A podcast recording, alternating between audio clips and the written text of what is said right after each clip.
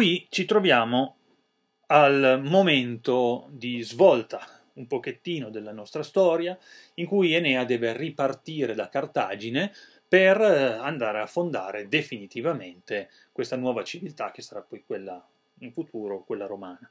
Siamo a pagina 225, al capitolo eh, intitolato Maledizione e morte di Didone. Il tempo passa, le nostre storie sono state raccontate, Enea ha raccontato tutta la sua vicenda dall'incendio della città di Troia, dal cavallo, diciamo, fino all'arrivo a Cartagine. Arrivati a Cartagine, poi i troiani si fermano, quasi fossero arrivati nella loro meta, perché Didone si è innamorata perdutamente di Enea, apparentemente ricambiata, ha affidato anche dei compiti importanti a questo straniero, lo chiamerà poi in questo modo, da lì a poco, ma eh, come sempre arriva una notizia imprevista per far cambiare la scena e per far di nuovo rimo, eh, per far movimentare la trama. Ed arriva Mercurio, il messaggero degli dei, ad annunciare ad Enea il fatto che quella non è la sua terra promessa, lui deve ripartire per nuovi lidi. Ed Enea non ci pensa due volte, perché intanto un messaggio degli dei e poi probabilmente perché non era così innamorato di questa regina. Sta di fatto che immediatamente comincia a fare i preparativi per la partenza, senza tra l'altro dire nulla a Didone. Didone scoprirà di questa partenza perché vedrà le navi dei troiani eh, che eh, stanno per essere caricate, vede il movimento di questi marinai, dei, eh, dei, civili, di Enea che non riesce a trovarlo, eccetera. Cioè, c'è tutto un movimento attorno alla sua reggia ed è lei praticamente l'ultima a sapere questa notizia. E quando capisce quello che sta capitando, va su tutte le furie, va su tutte le furie e succede questo. E già la prima aurora, lasciando il crocioletto di Titone, cospargeva di nuova luce la terra mh, mm, inizio epico, eh, in questo caso tira in ballo la mitologia, se sono dei piccoli stacchetti che Virgilio utilizza, ne avevamo già visti altri, ad esempio è già l'umida notte nel ciel declina e tramontando invita gli astri al sonno. Cosa vuol dire? Vuol dire che sta passando il tempo. In questo caso qua è un altro stacchetto che ci dice che siamo arrivati alle prime luci del mattino, il tempo sta andando avanti, la giornata si è incamminata e che cosa sta succedendo? Succede che la regina, Pidone, appena dall'alto della rocca vide biancheggiare la luce all'alba e la flotta procedere a vele allineate e scorse le rive e i porti vuoti privi di equipaggi, percuotendo tre e quattro volte con la mano il florido petto, strappandosi le bionde chiome, cominciò a dire così: Giove, lo straniero, eccolo qua, se ne andrà schernendo in tal modo il mio regno? E mattina presto, senza essere avvertita, Didone vede le navi che stanno partendo e stanno prendendo il largo. Quindi aveva già intuito, aveva capito, ma adesso c'è proprio la conferma perché eh, sono partite hanno salpato dal porto e immediatamente si rivolge agli dei ed esclama Giove lo straniero, eh, ovviamente Enea, no? quindi troiano, se ne andrà schernendo, quindi prendendoci in giro, abbiamo dato loro ospitalità, li abbiamo nutriti, l'ho fatto diventare il re praticamente di questi territori. E Probabilmente mi avrebbe dato un figlio, sarebbe nata una nuova discendenza e lui mi prende in giro in questo modo? O sole che illumini con le fiamme tutte le opere della terra e soprattutto tu, Giunone, di nuovo Giunone che torna in ballo nella nostra storia, autrice e complice dei miei affanni, Ecate invocata per la città nei notturni trivi ululando, ed ire vendicatrici, e dei della morente Elissa, accogliete quello che dite che dico, e punite con giusta potenza i malvagi. Qua si rivolge a tante divinità di Done, quindi tira in ballo Giunone, la moglie direttamente di Zeus, ehm, Ecate, Ecate era una divinità dell'oltretomba, eh, che, come dice questo verso, invocata per la città nei notturni trivi ululando, era anche una dea molto pericolosa perché veniva invocata nei rituali di magia, noi diremmo di magia nera, nelle notti di luna piena ai trivi. I trivi erano gli incroci, gli incroci a tre vie, trivi, no? in questo senso vuol dire. Per cui c'erano i crocicchi, che erano quelli fatti in questo modo, quindi il vero e proprio incrocio, e i trivi dove arriva una strada e poi si biforca, anzi si triforca in questo caso in altre tre strade. Quelli erano dei punti magici molto importanti nell'antichità, spesso c'erano addirittura dei piloni votivi. Ancora oggi nella tradizione cristiana si è soliti mettere i, dei piloni nel, negli incroci o delle, dei, dei piccoli altarini. La stessa cosa succedeva al tempo. Quindi invoca Giunone, Ecate, eh, dire, cioè dire, le dire sono le, le, furie, le dee vendicatrici, quelle che danno addirittura la pazzia in alcuni casi, accogliete la preghiera di Didone. Qui si chiama non più Didone, ma si chiama con il suo nome Fenicio. Il suo nome Fenicio era Elissa. Quindi accogliete le parole di Elissa, ascoltate la mia preghiera e qua naturalmente più che una preghiera sarà una maledizione nei confronti di Enea e di tutta la sua discendenza. E quindi dice, accogliete la preghiera di Elissa, ascoltatemi se l'infame, Enea naturalmente, deve raggiungere il porto e approdare alla terra, e questo richiedono i fatti di Giove, e il termine resta immutabile, mi raccomando però che sia travagliato dalle armi e dalla guerra d'un popolo audace. Se proprio deve raggiungere il, un porto, in questo porto trovi guerra. Ed effettivamente così sarà, perché, perché arrivato poi nei lidi del Lazio, ci sarà poi la guerra con Turno e tutto quello di cui abbiamo discusso. Ehm, eh, popolo dace, bandito dalle terre, strappato dall'abbraccio di Iulo, quindi ehm, eh, sia travagliato dalle armi, quindi dalla guerra, bandito dalle terre, cioè scacciato dalle terre che ha raggiunto, strappato all'abbraccio di Iulo, addirittura, che possa suo figlio Iulo essere separato da lui per sempre, per l'eternità.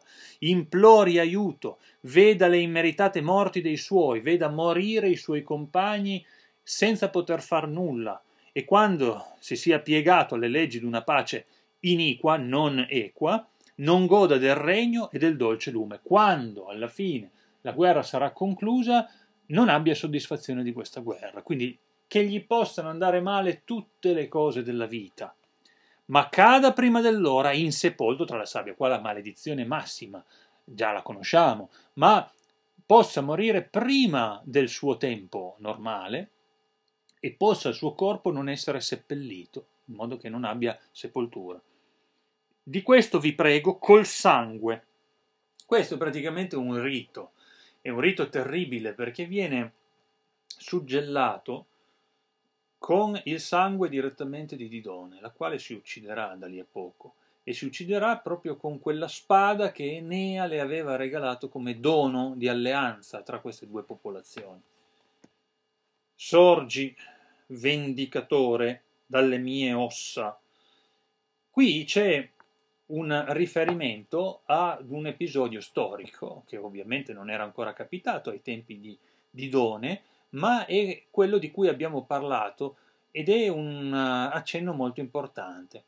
C'è il riferimento alle cosiddette guerre puniche. Qui Didone dice che possa esserci odio feroce non solo adesso tra i cartaginesi e i romani e quelli che saranno poi i romani, quindi per ora i troiani, ma questo odio continui in futuro e di fatti questo odio continuerà sì perché ci saranno addirittura tre guerre puniche tra i romani e i cartaginesi tra il 264 e il 146 a.C. quando Cartagine sarà definitivamente distrutta dai romani in quel lasso di tempo ci saranno mh, degli screzi enormi tra questi due popoli eh, che porteranno proprio ad eventi bellici e qua eh, Didone dice sorgi vendicatore, possa tu nascere vendicatore. Chi è il vendicatore? È Annibale, proprio la figura più quasi mitica no? nella storia antica che scenderà dalle Alpi, dai nostri territori, dal nostro arco alpino per andare alla conquista del, del territorio romano. Sorgi vendicatore dalle mie ossa, era cartaginese Annibale e quindi Didone qua si immagina che dalla sua discendenza possa nascere un vendicatore, che sarà poi Annibale, che andrà alla conquista del territorio romano. e perseguita col ferro e col fuoco i coloni dardani, quindi la discendenza dei troiani. Ora, in seguito, o quando se ne presenteranno le forze, lidi opposti ai lidi, onde ai flutti auguro armi alle armi. Spero che ci sia guerra. Con queste epanalessi, con queste ripetizioni della stessa parola, che, que- che, il nostro lido, che la nostra spiaggia sia opposta alla spiaggia romana, possa esserci sempre odio tra i due. E poi quest'ultimo episodio terribile che è quello del suicidio di Didone, la quale si dispera e agitata e stravolta dalla ferocia dei suoi propositi, volgendo lo sguardo sanguigno, cosparsa di macchie le gote frementi, un'espressione un po' difficile in italiano, con le gote cosparse di macchie, perché è rossa, no? il sangue è affluito al suo volto e eh, quindi ha creato quasi delle chiazze sopra le sue gote. Furiosa snuda la spada d'Ardania, la spada en jambement d'Ardania, quindi prende la spada dono di Enea, la snuda dal suo fodero, dono non a quest'uso richiesto, era stato un dono di sicuro fatto da parte di Enea non perché potesse servire a quest'uso, cioè ad uccidersi, ma era un dono di alleanza. Qui, quando vide le iliache vesti e il noto enjambement Giaciglio, sta rallentando Virgilio, i versi stanno diventando più affannosi e quindi gli enjambement aumentano. E nella sua stanza di Done vede la spada buttata laggiù, vede gli abiti di Enea abbandonati, vede il letto eh, dal quale si è appena alzato, si adagia sul letto e disse le estreme parole, le estreme perché saranno le ultime. Dolci spoglie finché il fato e il Dio permettevano, accogliete quest'anima e liberatemi da queste pene, che io possa essere sollevata da, questa, da questo orrore, da, questo, da questa situazione. Ho vissuto e percorso la via che aveva assegnato la sorte, e ora la mia ombra gloriosa andrà sottoterra, eufemismo per dire ora morirò, perché io sono padrone del mio destino e ho deciso di uccidermi. Adesso andrò sottoterra. Ho fondato una splendida città, Cartagine, ho veduto mura da me costruite, vendicato lo sposo, punito il fratello nemico, riferimento alla sua storia, ho vendicato mio marito, Sicheo, perché Pigmalione, mio fratello, lo aveva ucciso a tradimento per rubare il regno, ma io l'ho vendicato perché sono riuscito a sottrarre quelle ricchezze, conquistare un nuovo territorio, fondare una città e creare un nuovo regno. Quindi io ho avuto una splendida vita. Sono, fel- sono stata felice, troppo felice. Solo, sarei stata felice se solo le navi d'Ardania non avessero mai toccato le nostre rive. Quindi probabilmente la mia vita sarebbe andata in modo diverso, non fosse arrivato qui Enea, ma il destino aveva deciso così. Disse, premendo le labbra sul letto, moriremo in vendicate, ma moriamo, esclamò. Plurale maiestatis, cioè si parla di sé al plurale. Moriremo, io, regina, morirò, no? in vendicata, ma morirò. Così desidero di scendere tra le ombre. Beva questo fuoco con gli occhi dal mare, immagine bellissima anche questa. Beva il fuoco, come fai a bere il fuoco? È un'immagine naturalmente. A che cosa si sta riferendo Didone? Sta parlando naturalmente del suo rogo, del rogo che ci sarà sulle spiagge di Cartagine una volta che lei si sarà uccisa e il suo cadavere verrà bruciato. E questo rogo spero che possa essere visto dalle navi in mare ed Enea, girando il volto verso Cartagine, possa intuire il fatto che quel fuoco sarà quello proprio del, del mio rogo, della pira sacrificale, e possa avere rimorso per tutta la vita di questo gesto. Beva questo fuoco con gli occhi dal mare, il crudele enjambement d'Ardagno. Enea possa vedere questo fuoco dal mare, lontano, e capire che io sono morta, sono morta a causa sua. Disse, e fra tali parole le ancelle la vedono gettarsi sul ferro, metonimia, ferro sta per spada naturalmente. Appena detto questo, le ancelle vedono che si getta sopra la spada di Enea, la spada schiumante e le mani bagnate di sangue. vanno le grida negli alti atrii. Gli atrii sono le stanze delle case. Qui immaginiamoci un'immagine come se fosse viva, la fama rappresentata lì sotto in, in, in, una, eh, in una, stampa antica, eh, quasi fosse una personificazione, una persona viva, una persona che vede l'episodio e comincia a girare per tutta la città e a spargere la, notizia della morte di Didone. Le case fremono di lamenti, di gemiti, di urla femminee, le donne eh, piangono la loro regina, il cielo risuona di un grande pianto. I pianti dei eh, sudditi di Didone arrivano fino in cielo, tanto soffrono per eh, la morte della, della loro regina.